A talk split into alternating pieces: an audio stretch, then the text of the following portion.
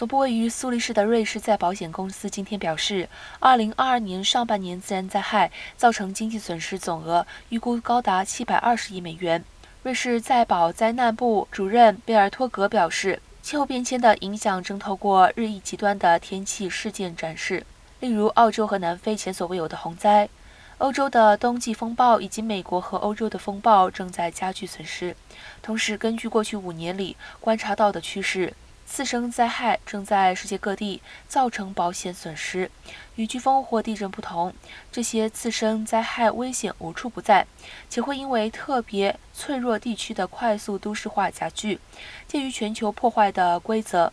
次生灾害需要与飓风等原生灾害一样，严格风险评估。